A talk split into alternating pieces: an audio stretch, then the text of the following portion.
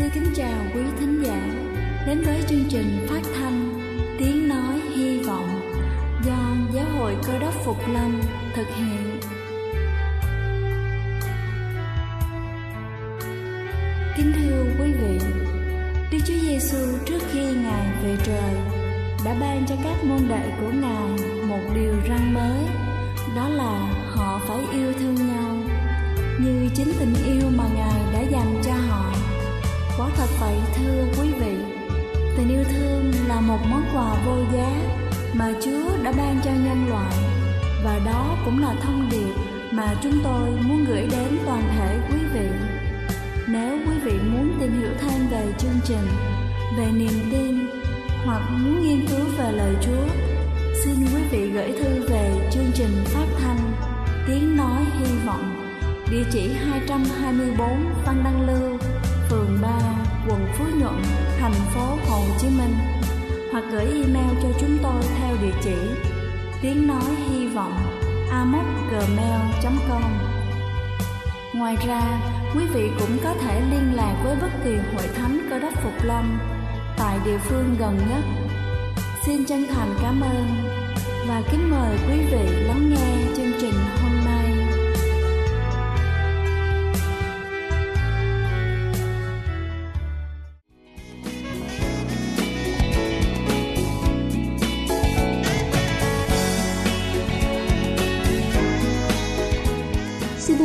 thân chào quý vị thính giả thương mến, cầu xin Chúa luôn ban cho quý vị sức khỏe thật dồi dào. Kính thưa quý vị, hôm nay chúng ta sẽ cùng nhau tìm hiểu về câu chuyện có thật từ những thư báo truyền đạo trên thế giới. Họ sẽ tiếp thêm sức mạnh và niềm tin vững chắc cho chúng ta về những phép lạ ân điển của Đức Chúa Trời. Câu chuyện hôm nay có tựa đề Đi trên không. Trong năm 2008, chúng tôi tổ chức một trại thư báo truyền đạo ở thành phố Minas Gerais. Một ngày nọ, chúng tôi lên kế hoạch thăm viếng một người phụ nữ tên là Rosan. Tôi đi chung với Daniel, một sinh viên thần đạo của trường Đại học Cơ đốc Phục Lâm, Del Plata. Khi Daniel gọi lại để xác nhận chuyến thăm viếng, người phụ nữ trẻ nói rằng cô đang trên đường về nhà và sẽ có mặt trong vòng vài phút nữa. Chúng tôi gặp Rosan bên ngoài cửa nhà cô. Khi cô mở cửa cho chúng tôi vào, chúng tôi thấy có một người phụ nữ khoảng 50 tuổi trong nhà, đang đứng bất động gần cửa. Đôi mắt của bà dán chặt vào chúng tôi và nước mắt rơi trên khuôn mặt của bà. Tay bà run rẩy và bà nhìn như thể thấy ma. Rosan phá vỡ sự im lặng. Chuyện gì xảy ra vậy mẹ? Mẹ trông có vẻ xanh xao quá. Mẹ Rosan nói với chúng tôi, hai cháu đã xuất hiện trong giấc mơ của ta ngày hôm qua. Chúa nói rằng Ngài sẽ cử hai bạn trẻ đến và mang cho ta một quyển sách có tên là Sự tranh đấu khốc liệt. Mẹ Rosa nói với chúng tôi rằng bà đã khám phá ra lẽ thật của ngày sa bát trong Kinh Thánh và hỏi mục sư về điều này. Ông nói rằng chỉ có một nhóm giữ ngày sa bát là những người cơ đốc phục lâm. Sau một cuộc trò chuyện tuyệt vời với Rosan và mẹ của cô, tôi đề nghị hai người học Kinh Thánh tại một hội thánh cơ đốc phục lam gần nhất. Chúng tôi cảm thấy dường như đang đi trên mây khi ra khỏi nhà họ chúng tôi trôi xuống đường khi chúng tôi nhận ra rằng mình đã trải nghiệm một sự sắp xếp thiên liêng. Chúng tôi thấy trực tiếp đức chúa trời đã di chuyển vạn vật để giải cứu sự lương thiện trong tấm lòng. Trong khi chúng tôi nghĩ rằng mình phải chuẩn bị cho một cuộc viếng thăm lần tiếp theo thì đức chúa trời có một kế hoạch cao cả hơn để cứu một người trong những con cái của ngài. Người tìm kiếm lẽ thật nhưng không thấy trọn vẹn lẽ thật. Hãy để Đức Chúa Trời hướng dẫn chúng ta, hãy nhanh nhạy với những sự chỉ dẫn của Ngài. Chúng ta sẽ chẳng bao giờ biết Đức Chúa Trời sử dụng chúng ta như thế nào để chạm đến những người không biết đến Ngài hoặc là những ai biết đến Ngài nhưng chưa sẵn sàng để tìm hiểu. Kính thưa quý vị, trong Kinh Thánh, sách Matthew đoạn 13 câu 45-46 có chép rằng nước thiên đàng giống như một người lái buôn kiếm ngọc châu tốt. Khi đã tìm được một hộp châu quý giá thì đi bán hết gia tài mình mà mua hộp châu đó. Là chương trình phát thanh Tiếng Nói Hy Vọng do Giáo hội Cơ đốc Phục Lâm thực hiện. Nếu quý vị muốn tìm hiểu về chương trình hay muốn nghiên cứu thêm về lời Chúa, xin quý vị gửi thư về chương trình phát thanh Tiếng nói hy vọng, địa chỉ 224 Phan Đăng Lưu, phường 3, quận Phú Nhuận, thành phố Hồ Chí Minh hoặc gửi email cho chúng tôi theo địa chỉ tiếng nói hy vọng amocgmail.com Ngoài ra, quý vị cũng có thể liên lạc với bất kỳ hội thánh cơ đốc Phục Lâm tại địa phương gần nhất. Xin chân thành cảm ơn và kính mời quý vị tiếp tục lắng nghe chương trình hôm nay.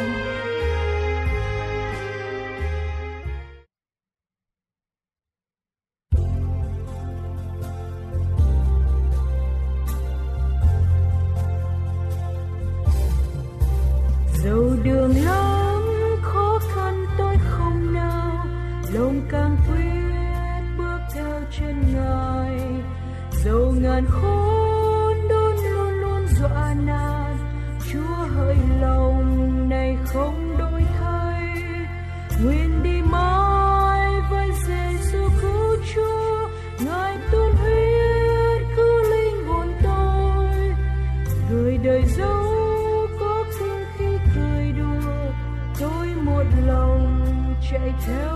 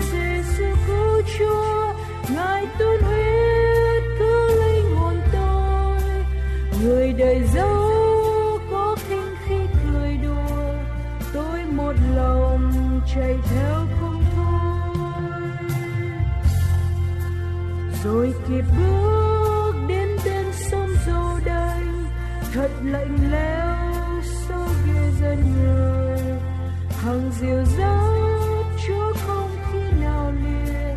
Cuối đoạn đường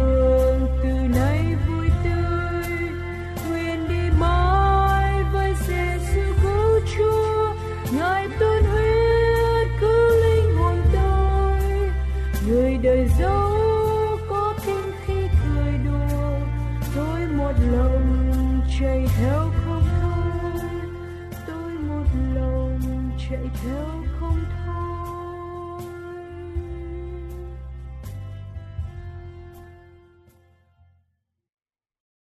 chào quý thính hữu, kính thưa quý vị và các bạn thân mến.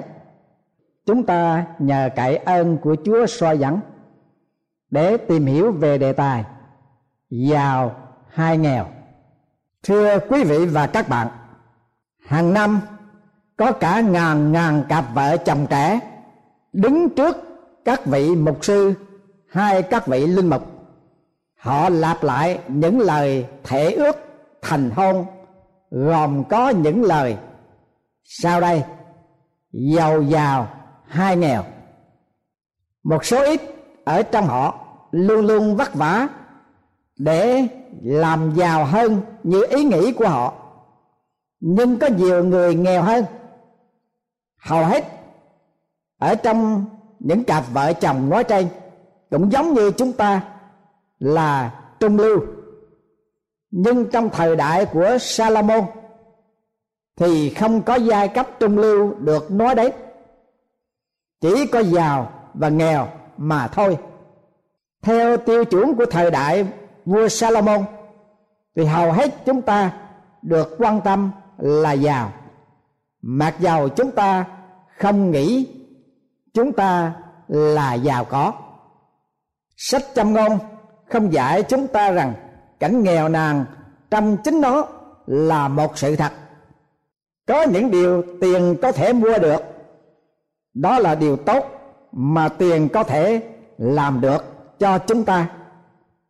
Nhưng sách châm ngôn nói rất rõ cho chúng ta rằng giá trị tài chánh của con người không phải là một sự thật duy nhất trong đời sống. Vì sách châm ngôn đoạn 11 câu 4 có ghi chép rằng, trong ngày thạnh nộ, tài sản chẳng ít chi cả, duy có sự công bình mới giải cứu khỏi sự chết.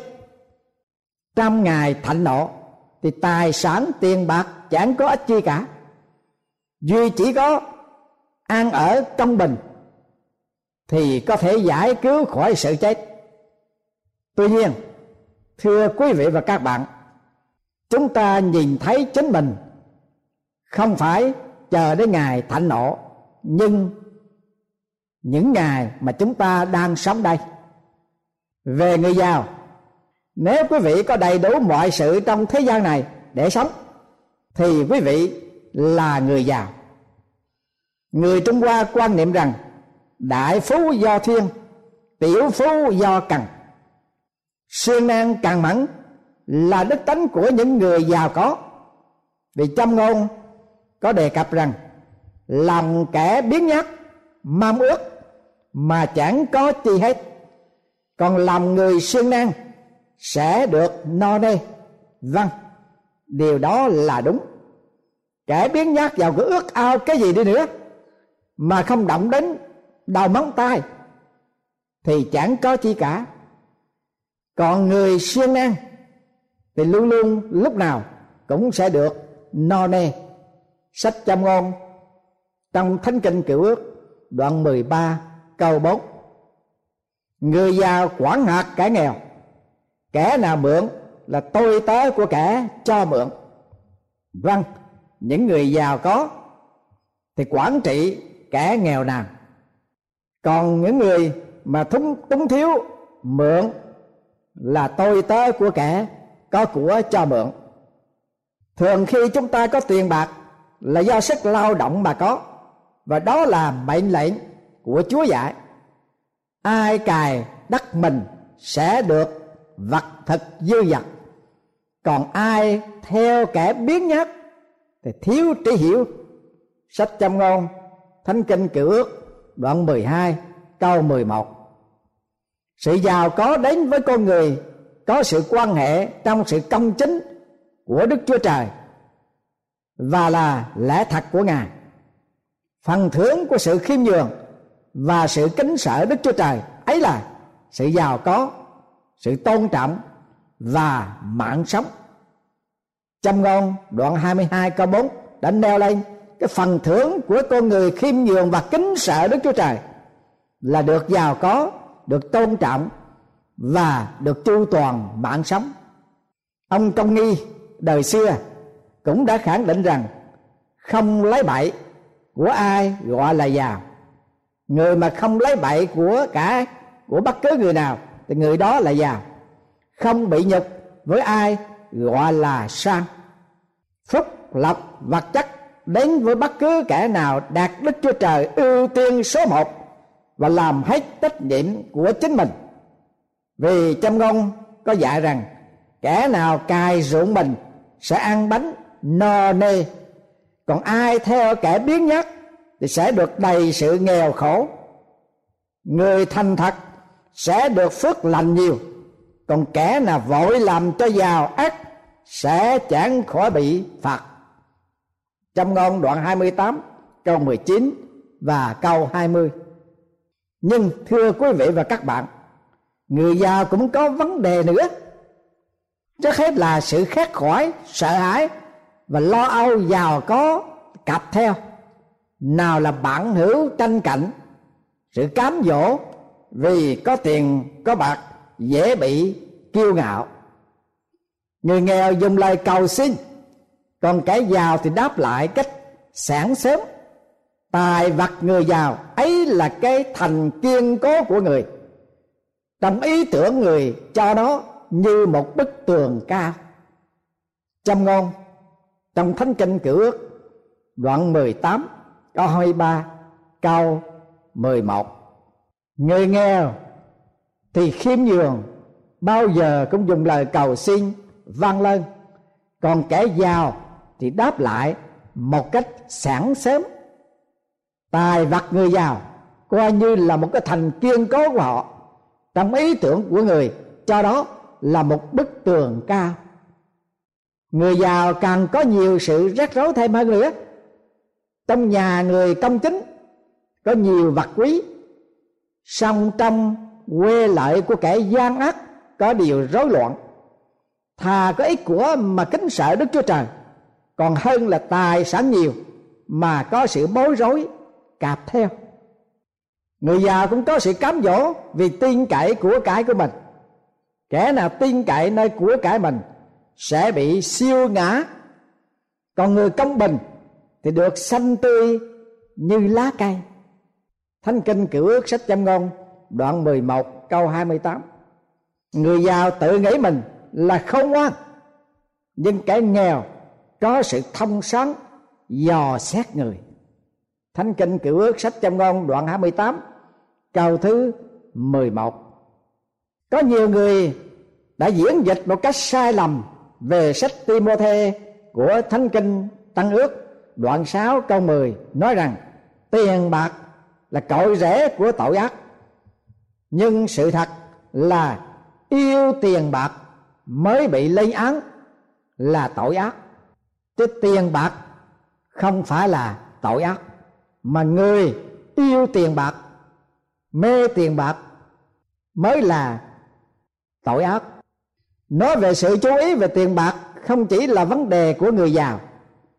Có một số thành phần thuộc giới trung lưu cơ đốc nhân, ngày nay, qua nhẹ người nào có nhiều tiền hơn họ. Họ tìm cách làm cho nó trở thành điều quan tâm nhất đối với họ là phải có nhiều tiền hơn nữa. Tiền bạc có thể trở thành thần thưởng của người có nó. Phần thưởng cho người biết sử dụng tiền bạc một cách khôn ngoan. Theo lời của châm ngôn, thánh kinh cửu ước dạy, hãy lấy tài vật và quê lợi đầu mùa của con mà tôn vinh đức chúa trời. Vậy các vựa lẫm của con sẽ đầy dư dật và những thùng của con sẽ tràn rượu mới. Vâng chúa dạy chúng ta, nếu có của cải, thì hãy lấy tài vật của cải mình mà tôn vinh chúa, dâng lên để cảm tạ ơn chúa và chi phí cho công việc có liên hệ đến danh cứu rỗi công việc của ngài. Thì được chúa ban phước, các vựa lắm sẽ đầy dư dật và những thùng sẽ tràn rượu mới. Sách trong ngôn đoạn 3 câu 9 câu 10 ta đi trong con đường công chính, giữa các lối ngay thẳng, đang làm cho kẻ yêu mến ta hưởng được của cải thật và làm cho đầy dẫy các kho tàng của họ. Trong ngôn đoạn 8 câu 20 và câu 21 bây giờ, chúng ta nói đến người nghèo nghèo không phải là cái tội. Và có lẽ nghèo tốt hơn là giàu. Thà người nghèo khổ, ăn ở thanh liêm, còn hơn là kẻ có môi miệng gian tà và là một kẻ ngây dại. Vâng nghèo nàn mà ăn ở một cách thanh liêm hơn là có của dư dật mà môi miệng gian dối, lường gạt có nhiều lý do khiến cho người ta nghèo. Tuy nhiên, thưa quý vị, đó là sự ghi chú của sách châm ngôn. Những kẻ không có kế hoạch làm ăn cho sinh lợi, xong lại có thái độ hấp tấp. Kế hoạch của người cần mẫn chắc chắn sẽ đưa đến sự dư dật. Nhưng mọi kẻ hấp tấp sẽ đưa đến sự thiếu thốn, nghèo nàn. Thánh kinh cựu ước sách châm ngôn, đoạn 21 câu 5 những người không cần kiệm tiền bạc mà họ có, thì như thế nào? Châu báu và giàu ở trong nhà người không ngoan, nhưng kẻ ngu dại ăn tiêu hết. Vâng kẻ không tần tiện, tiết kiệm thì sẽ thiếu thốn. Sách châm ngôn, đoạn 21 câu 20 những người cố gắng cho mau trở nên giàu. Thì như thế nào? Người có mắt gian chạy theo giàu có, nhưng người không biết rằng sự mất mất sẽ đến.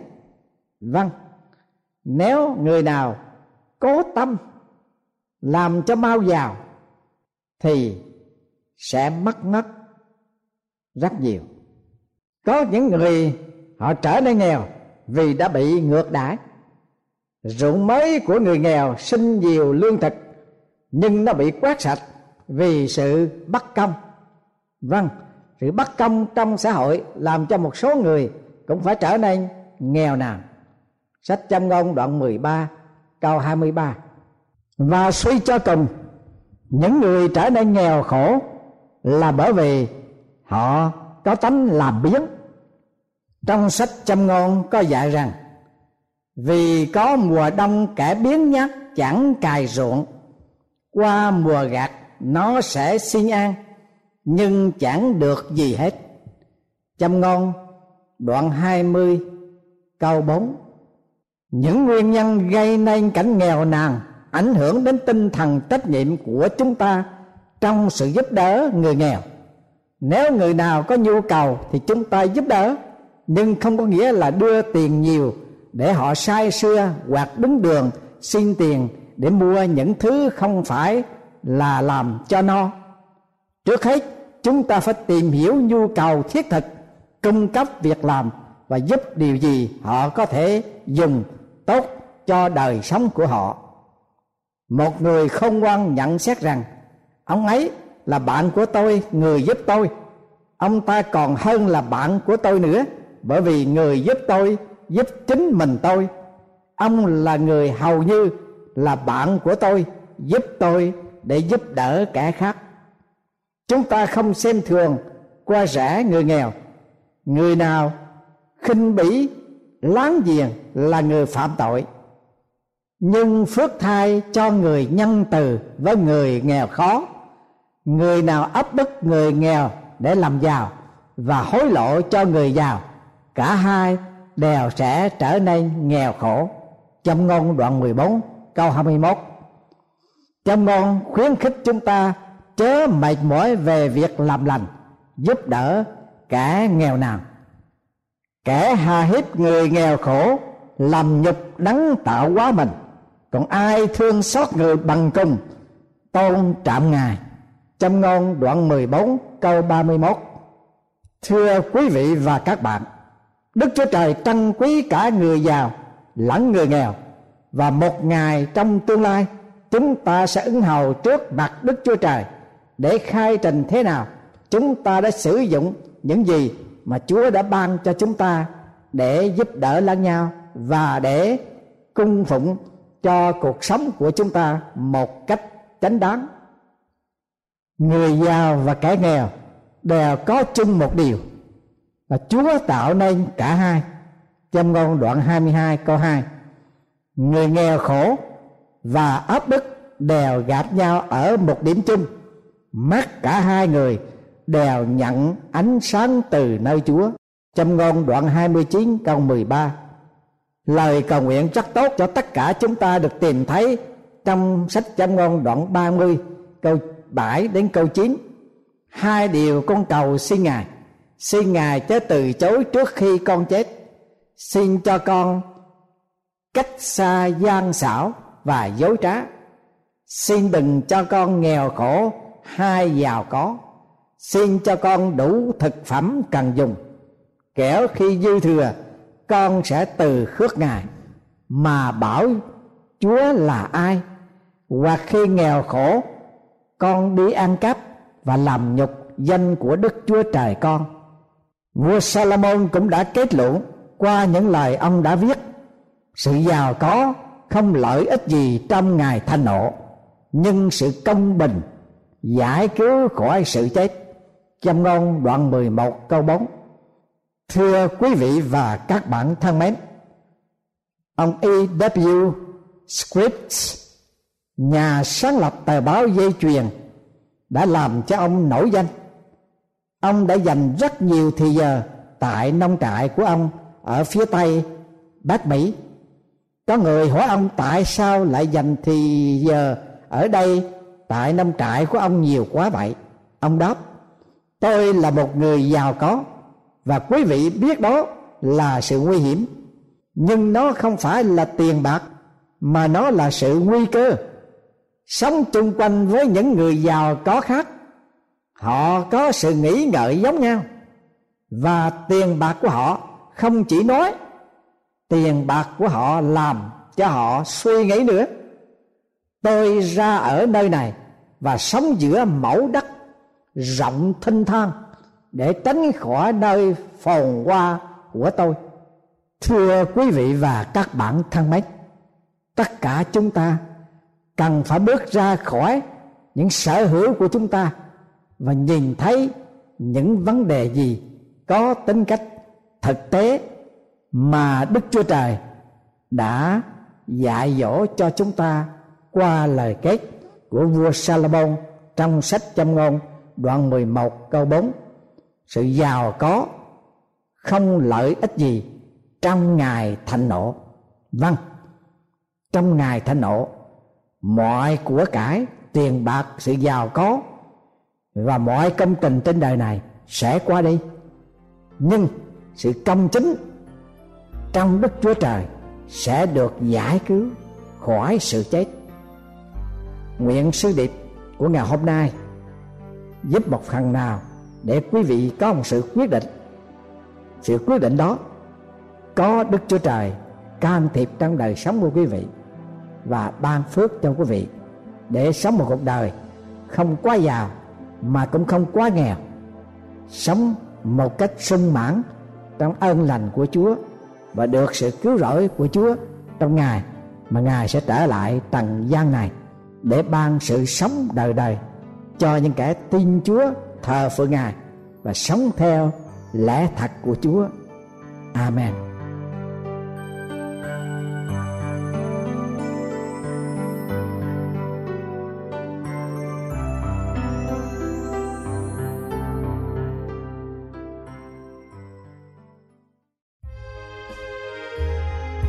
Đây là chương trình phát thanh Tiếng Nói Hy Vọng do Giáo hội Cơ đốc Phục Lâm thực hiện. Nếu quý vị muốn tìm hiểu về chương trình hay muốn nghiên cứu thêm về lời Chúa, xin mời quý vị gửi thư về chương trình phát thanh Tiếng Nói Hy Vọng, địa chỉ 224 Văn Đăng Lưu, phường 3, quận Phú Nhuận, thành phố Hồ Chí Minh hoặc gửi email cho chúng tôi theo địa chỉ tiếng nói hy vọng amos@gmail.com Ngoài ra, quý vị cũng có thể liên lạc với bất kỳ hội thánh cơ đốc phục lâm tại địa phương gần nhất. Xin chân thành cảm ơn và hẹn gặp lại quý vị trong chương trình lần sau.